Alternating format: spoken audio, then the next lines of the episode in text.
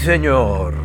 Qué alegría tener la oportunidad de compartir con ustedes, queridos amigos. Me emociona, me excita, me excita. Quiero extender mis brazos, quiero susurrarte en el oído. Gracias, tío, por acompañarme en este desvirginamiento de el podcast de tu servidor Omar Villalobos, OMV Podcast. Sí, señor.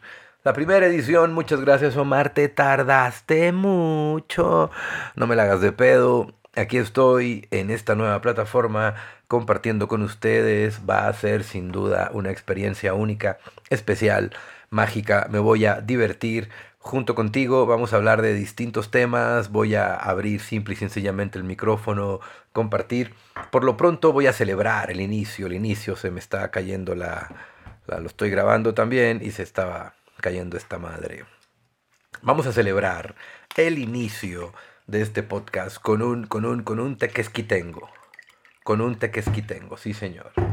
Hubiera aparecido la marca si tuviésemos ese patrocinador, pero estoy completamente seguro que en cuestión de mesecitos, en cuanto veamos la, la, la, la practicidad de este proyecto de podcast, tendremos un patrocinador de tequila, recomendando la mexicanidad y al mismo tiempo enseñando a la gente a, tomarse un buen tequila que no le haga daño. Recuerda, todo con medida, nada con exceso. gracias por estar aquí. Tu servidor Omar Villalobos, feliz, feliz, feliz, y no tienes ni putas ideas quién soy, güey, y te lo recomendaron y te dijo algún amigo, tienes que escuchar este güey, tienes que escuchar este loco. Eh, eh, em, sin duda que tienes que entender un poquito por qué esta confianza mía y por qué soy tan igualado ante el micrófono y por qué si tú eres nuevo, en momentos vas a sentir que, que, que te estoy removiendo parte de tus entrañas. Soy, tengo una visión del mundo desde la psicología. me encanta la conducta humana, me encanta estudiar y analizar a los seres humanos desde diferentes perspectivas. Me considero tener una cosmovisión, una visión de distintas áreas del individuo.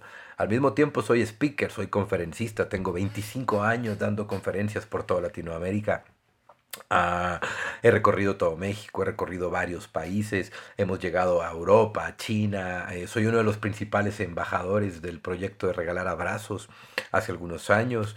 Mm, si te gusta el tema de los influencers, tuve la oportunidad de ser de los primeros influencers en bricar de YouTube a la televisión nacional con el proyecto Vive, Vive, Vive. Antes no había desarrollo humano en la televisión, no había cápsulas de motivación y este tema. Antes había noticias, deportes, novelas, espectáculos, pero no tenían en las revistas, los, en los programas de revista, la psicología práctica como tal, como segmentos. Me tocó ser uno de los pioneros en televisión azteca ya hace algunos años, en el 2009, en este tipo de proyectos. He recorrido diferentes países de Latinoamérica con proyectos muy lindos, como romper el Guinness Record en Perú, del abrazo más grande del mundo. Bueno, te puedo contar miles de cosas, pero el objetivo de esto es compartir, divertirnos, pasarnos la poca madre en este podcast y entender un poquito más desde adentro, desde las entrañas, cómo se construye la vida de un conferencista. Mucha gente quiere ser speaker, mucha gente quiere dedicarse a viajar por el mundo hablando, mucha gente quiere Mm, cree que es muy fácil, cree que se trata solamente de agarrar un micrófono y decir estupideces, pero hay que tener una extraña metodología, hay que tener una fórmula. aparentemente, esto que ustedes ven aquí es un guion, guion, guion, guion, guion. Son tres hojas que están alrededor mío, en donde ya hice un guion, una, entre, una secuencia sobre cómo llevar este podcast para compartir con ustedes. Así es que muchas gracias de nuevo, extiendo mis brazos, gracias, voy a decir salud, salud, salud, salud. Salud, sí señor, con un buen tequilita. Ah, qué rico. Además es muy bueno antes de hablar, tomar un poquito de tequila para que tus cuerdas bucales calienten un poco. Un secreto que me dio por ahí un maestro de ópera en mi adolescencia. En mi adolescencia, sí señor. Mmm. Ajúa. Tenía que encontrar una época para empezar. Y justo me tocó empezar en época de Oscars.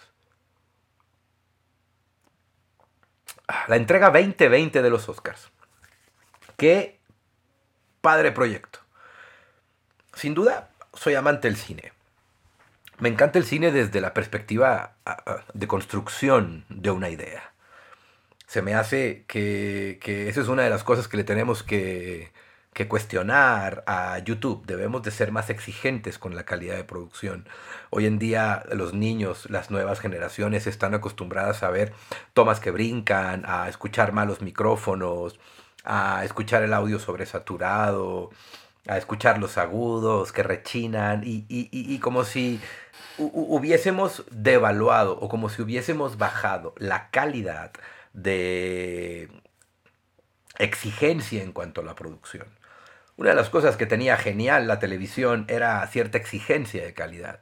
Que las cosas tenían que estar bien hechas. A veces tenían que estar tan bien hechas que eran sumamente aburridas, preestablecidas y, y la gente le hartaba sentar a ver lo mismo. Entonces llega el Internet, llega YouTube con la capacidad de hacerte inmortal. Me preguntaban en alguna ocasión, Omar, ¿cuál es la diferencia de YouTube y la televisión? Que en la televisión sales en la tele una vez y si tu mamá te vio y si tu primo te grabó y si alguien guardó la grabación, etcétera, lo puedes ver. Y punto. Y es efímera, pasa el tiempo, el tiempo aire está vivo y es como el tiempo de vida. Conforme pasa se elimina y no vuelve a suceder jamás. Pero entonces las campañas de publicidad, los publicistas, incluso a, la misma gente eh, le gusta la eternidad, buscamos la eternidad. Somos una cultura en Latinoamérica educados con el concepto judeocristiano. Nos lleva a la búsqueda de la eternidad, no nada más en la parte espiritual, sino en todo, en nuestras necesidades psicológicas. Y una de las principales necesidades psicológicas se manifiesta en esta búsqueda de la eternidad en YouTube. En YouTube te haces eterno. Subes un video hoy, lo dejas allí y eres eterno. Se graba en el disco duro de la vida y se queda allí para la eternidad. Al menos eso es lo que crees, es la apuesta. Ese es el impacto que está teniendo la, la televisión y los medios digitales. Sin embargo, si estás de acuerdo conmigo en que hay que exigirles a nuestros creadores, hay que exigirles a los que ya tienen un millón, dos millones, tres millones de seguidores en YouTube, cabrones, hay que meterle producción, hay que meterle mejor calidad, porque ya es un compromiso con tu gente, ya vives de esto, güey, ya tragas de esto. Mm, mm, mm, y es importantísimo, creo que, mejorar la producción, la calidad con la que hacemos nuestras cosas como comunicadores. Y si te gusta este mensaje, este podcast, recomienda, taguea, taguea a la gente para, para de alguna u otra forma compartir esta ideología, ¿no? Que la gente vaya mejorando por respeto a los seguidores, invertir en una mejor cámara, en un mejor micrófono, en un mejor setup, en una mejor luz, en una mejor cámara, para poder compartir mejor contenido y, de alguna otra forma mm, disfrutar de una mejor calidad. ¿Quién no quiere mejor calidad? ¿No es cierto? Cuando hablamos del cine, que me toca vivir en época de Oscars, ah, qué padre Oscar, Oscars, Oscar, Oscars, ¿no? Y me sorprendió la nominación a la película Parásito. Me sorprendió, me sorprendió porque la verdad no la había visto, la vi ayer en la noche, recién pasaron los Oscars, ganó, me encantó la personalidad del director, me encantó ese niño que lleva adentro, me encantó ese niño chiquito travieso, que, me atrapó, me atrapó desde el momento en que el tipo gana Mejor Película Internacional y el tipo le dan el premio, el Oscar, y dice, estoy listo para irme a beber, ¿no? Y luego el tipo vuelve a ganar en la siguiente como Mejor Director, como Mejor Dirección. Y él dice, yo ya no lo esperaba, tío, no lo esperaba. Además, imagínate, tú querer, contar la broma en, en, tu lenguaje coreano y que no te entienda ni puta madre nadie. y tener la traductora fría, seca, que no tiene a lo mejor el mismo carisma que tú. Y al final tener que, con tu segunda nominación, tener que salir a decir, estoy feliz, estoy feliz, gracias, gracias, gracias, gracias, gracias. Y ahora voy a, a, a, a beber toda la noche hasta el siguiente día, ¿no? Y toda la gente en Hollywood se ríe esta inocencia de la celebración, pero también implica este merezco celebrar. Merezco. Hay gente que, que dice, Omar, ¿cuál es la diferencia entre celebrar y la adicción? Que la celebración surge y nace de un gozo, de eh, el camino andado y de un logro adquirido. Celebrar. El tamaño de la celebración debe ser el tamaño del logro.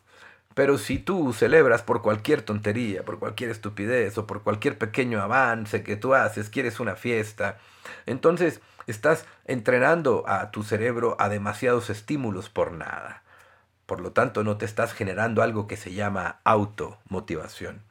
Automotivación. Pero regresemos al tema de los Oscars. Me encantó, los Oscars siempre ha sido una declaración política.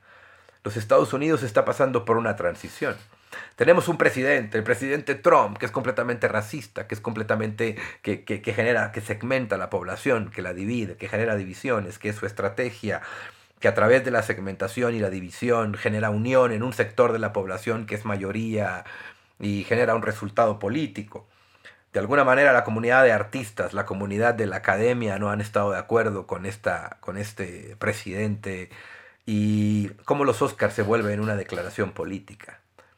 Como uno de los principales ataques de Trump fue a la economía china, uno de los principales ataques de Trump ha sido a Asia, uno de los principales ataques de Trump ha sido sobre a segmentar, sobre hacer tal cual radical en las maneras de pensar, a la inmigración, la guerra, los musulmanes, ser hijo de puta con su pensamiento, perdón.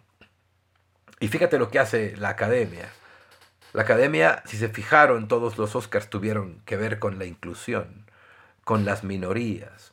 Le dieron un Oscar a Elton John, que representa cierta minoría, es muy obvio. Le damos Ponemos a Eminem, que es la unión de, la raza afroamericana en los Estados Unidos con el rap, un blanco que quiere ser negro, fíjate qué hermoso mensaje, y que es discriminado porque el blanco no puede ser negro, ¿no? Y no puede cantar el rap ni la música de negros. Es, es genial este, este, este concepto, este tributo, este, este, este grito a la sociedad, únanse las minorías. Hubo, hubo por ahí un toque de latino, eh, demasiado latino, latino, latino, pero el Oscar se lo lleva al final Asia, ¿no? Medio Oriente, su ideología, su forma de ser. Es como, como, como estarle diciendo de alguna otra forma a Trump, no estamos de acuerdo contigo en absolutamente nada. Pero lo más importante es que en sí la película se merece el premio Oscar. A decir verdad, tenía mucho tiempo que no veía una película que, que, que me llevara en este viaje del cine eso es cine, en donde pasa lo inimaginable, en donde no se necesitan efectos especiales, en donde no se necesitan montañas rusas, en donde no se necesitan bombas, acciones y millones de dólares en, en, en, eh, en grabaciones y dobles y explosiones para hacer arte. Es una película con ritmo, es una película entretenida, es una película con color, es una película con chispa, es una película con grandes actuaciones, a pesar de que de que hablan otro idioma que no tienes ni puta idea lo que significa, pero llega un momento que la película está tan bien contada que cuando entiendes de qué se trata, el, el, te lo juro que entiendes coreano, tío, te lo juro que estás entendiendo lo que está pasando. Es llevarte a comprender los personajes que al mismo tiempo hablan de esta de esta dicotomía, de la riqueza, de la abundancia y la pobreza, de los que tienen para contratar un servicio de, asistencia, de chofer, de servicio del hogar, lo que piensan los que ofrecen el servicio de los ricos, lo que piensan los ricos de los que ofrecen el servicio, la relación de los polos, el poder de la figura paterna desde los dos puntos de vista, el padre pobre, el padre rico, lo que representan en la sociedad. Es una película llena de, de, analogía, llena de simbolismos. Es una película que te hace reír, que te sorprende, que tiene acción, que habla de la justicia humana, que condena directamente el prejuicio, el prejuicio de discriminar a el otro, lo condena es una película en donde los pobres son inteligentes y los ricos son tontos por no valorar lo que tienen. Eh, es, interesante cómo va narrando esta historia. No, no, no, no, te puedo contar la película porque le partiría la madre. Ya ganó el premio el Festival de Cannes, entonces también gana Mejor Película.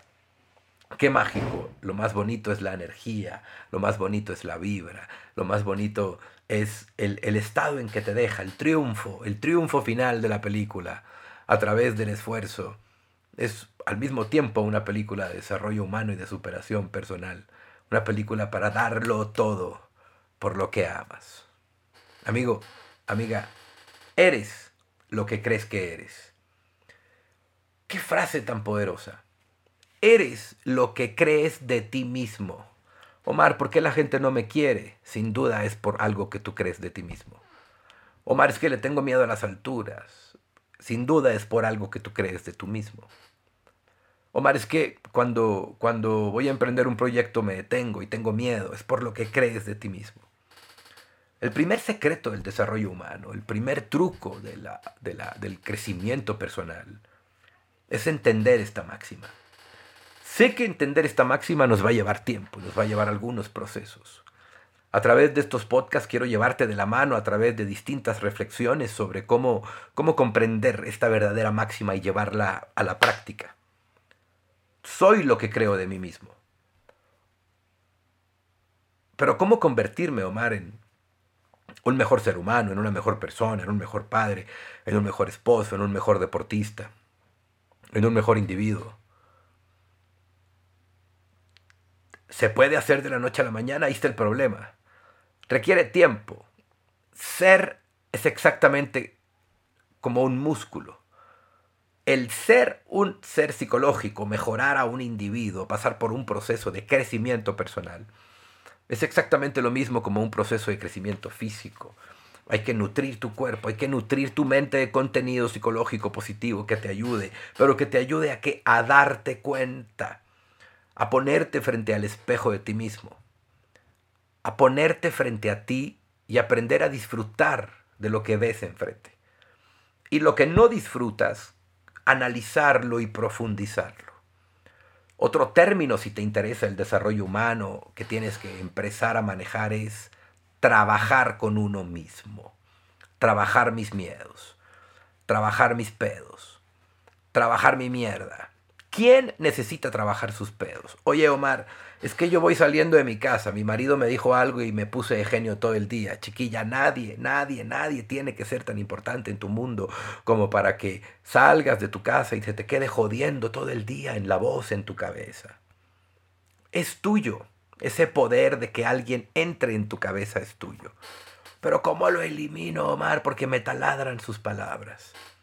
Bien simple, mejorando la relación que tienes contigo mejorando el diálogo que tienes contigo, anticipándote a la situación. Mucha gente viene a terapia de pareja y me dice, ay Omar, es que ya sé lo que me va a decir, te lo juro que ya sé lo que me va a decir, ya sé lo que me va a decir y ya sé lo que le voy a contestar y me enojo. Entonces, es como si, si, si ya sabes lo que te va a decir, ya tienes una ventaja competitiva, si ya sabes cómo va a reaccionar, tienes toda la ventaja, por lo tanto, el secreto está en, en que te deje en que te deje de afectar. ¿Y cómo hacerlo cuando tu voz sea más importante para ti que la voz de los demás? Es entonces cuando descubrirás sin duda este poder personal que todos tenemos. Poder personal. La capacidad de desarrollar de mí una experiencia psicológica, emocional, de desarrollo humano extraordinaria. Sacar de mí una versión chingona, mágica, única, especial. Es posible pero para ello necesitas entrenamiento. Pues quiero darte la bienvenida a esta serie de podcasts. Vamos a ir trabajando de la mano, en conjunto, a través de preguntas, a través de respuestas, a través de reflexiones, a través de historias. Vamos a ir construyendo este hermoso autoconcepto. Amigo, repite junto conmigo, me quiero, me amo y me gusta lo que soy. Me quiero, me amo, me gusta lo que soy. Me quiero, me amo, me gusta lo que soy. Mucha gente le parece tonto, mucha gente esto le parece estúpido, mucha gente le parece ridículo, pero una, una y otra vez que lo hagas, una y otra vez que lo hagas, esto empezará a tener un profundo sentido en tu mente. Por lo tanto, cuando cualquier otra persona quiera decirte algo que te robe esa paz, ese espíritu, esa magia, tú vas a repetir tu mantra personal, tú vas a repetir tu frase, me quiero, me amo y me gusta lo que soy, y automáticamente va a cambiar tu estado emocional, tu estado mental, tu estado psicológico. Esto es simple, esto es fácil, pero para ello tienes que creerlo. Recuerda, eres lo que crees que eres. Hay que tener una profunda, profunda conexión con tu voz interior, con tu voz personal. ¿Sabías que hay mucha gente que no le gusta escuchar su propia voz? ¿Sabías que cuando eh, estoy en estudios profesionales de grabación y de pronto alguien me acompaña, están conmigo, de pronto le digo, mira el micrófono, habla, ponte los audífonos. ¡Ay, no, no me gusta escuchar mi voz! ¡Ay, no! Ah, De pronto a, alguien cercano a la familia llegaba conmigo y me decía, ay, nunca me has escuchado cantar como Shakira, nunca me has escuchado cantar como Shakira, me tienes que escuchar. Y yo le dije, yo no, pero mi pregunta es, ¿tú te has escuchado cantar como Shakira? Y le saqué un micrófono profesional, le puse unos audífonos y le dije, escúchate cantar como Shakira, cabrona, para que veas la tortura. Fíjate qué interesante, aprender a escuchar nuestra propia voz y disfrutarnos a nosotros mismos, educarla, no necesariamente para cantar, sino para, para cantarte poesía psicológica al oído, para que la última voz que existe en tu mente siempre sea la tuya, para que el último mensaje que tu cabeza se quede sea tuyo, para que cuando tengas ansiedad por el futuro, tú seas capaz de darte una frase y tranquilizarte a ti mismo. Así como cuando eras pequeño y papá te daba esa caricia y te calmaba con esa voz. Así como cuando eras pequeña y llegaba mamá y su simple voz y su simple decirte algo te tranquilizaba. Ser adulto, ser maduro emocionalmente, es tener esta capacidad de con mi propia voz tranquilizarme a mí mismo, de con mi propia voz ayudarme a encontrar mi centro, a encontrar mi equilibrio. Recuerdo en algunas de mis anécdotas de joven, cuando quería ser sacerdote, eh, estaba de misiones por la Sierra Tarahumara del estado de Chihuahua. Y caminábamos y caminábamos y caminábamos. Y traíamos un burro. Venía un patriarca, un anciano con nosotros mostrándonos el camino. Y venía su nietecito arrastrando el burro. Y pasamos por un pueblo, y cuando pasamos por un pueblo venía el anciano y el nieto abajo del burro, y el burro venía con poca carga. Y la gente empezó a murmurar. Mira qué tontos, nadie se sube al burro, el burro viene desperdiciado. Seguimos avanzando y conforme fuimos avanzando, a el abuelo se le ocurrió subirse al burro y el niño lo iba guiando.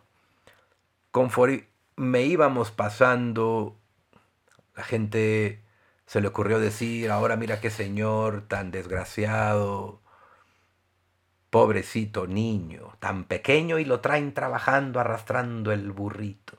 No puede ser. El abuelo se baja y sube al nieto y seguimos caminando y antes de salir del pueblo se escucha el último rumor decir, Mira qué niño tan desgraciado, tan egoísta, él tan chiquito, tan fuerte, tan poderoso, y trae al pobre abuelo caminando arriba del burro. Total, el abuelo y el niño optaron por subirse ambos al burro. Ya salíamos del pueblo cuando alguien dentro de la fila murmuraba, qué ingratos son con el burro. Nadie piensa en el burro. Lo están sobrecargando. Amigo, amiga, a nadie le vas a dar gusto. A nadie le vas a dar gusto. No me crees, escucha los comentarios, ve los comentarios de este podcast en donde quiera que lo estés escuchando, ve el contenido, habrá gente que no le vas a dar gusto y si vives preocupado por darle gusto a todo el mundo, entonces aprende mejor a darte gusto a ti mismo. Date gusto a ti mismo, con cariño, con las cosas que te gustan, con la música que escuchas, con los podcasts que te suscribes. Suscríbete al podcast de Omar Villalobos. Compártelo con tu gente, celebra tus logros cuando hayas hecho algo que haya valido la pena el camino. Celébrate por estar vivo, celébrate porque luchas todos los días, pero celébrate por algo muy importante. Te interesa ser mejor ser humano, te interesa ser mejor ser, ser individuo, te interesa ser mejor padre, mejor hijo, mejor esposo, mejor amante y estás en un proceso de mejora continua. Te reto, te reto, te reto a que a partir de hoy, durante los siguientes siete días, hagas algo bien simple, te pares frente a un espejo y digas cosas positivas de ti mismo te reto y sobre todo quiero que programes el estado de ánimo que quieres tener. Si quieres estar de buenas, quieres estar contento, quieres estar feliz, dilo, repítelo en el espejo una y otra vez. Agarra tu celular, ponlo en selfie mode y grábate. Hoy me la voy a pasar bien, voy a estar feliz, voy a disfrutar mi día, la voy a pasar poca madre. Para que poco a poco programes tu cerebro. Esto es real, esto es fácil, esto es doable. Todo el mundo lo hace. Lo hacen las iglesias, lo hace la televisión, lo hacemos en los podcasts, lo hace nuestro presidente en las mañaneras todos los días. Por el amor de Dios, aprende a programar tú mismo tu cerebro. Querido amigo, querido amiga, eres lo que crees de ti. Eres lo que crees de ti. Y por cierto, muchas gracias, muchas gracias, muchas gracias de verdad que estoy impresionado por el cariño que le tienen a mis locuras, porque mm, eh, toda esta locura empezó porque te voy a contar, te voy a contar, te voy a hablar de la colección que ya está agotada, una colección que se llamó Recuérdame entre tus piernas.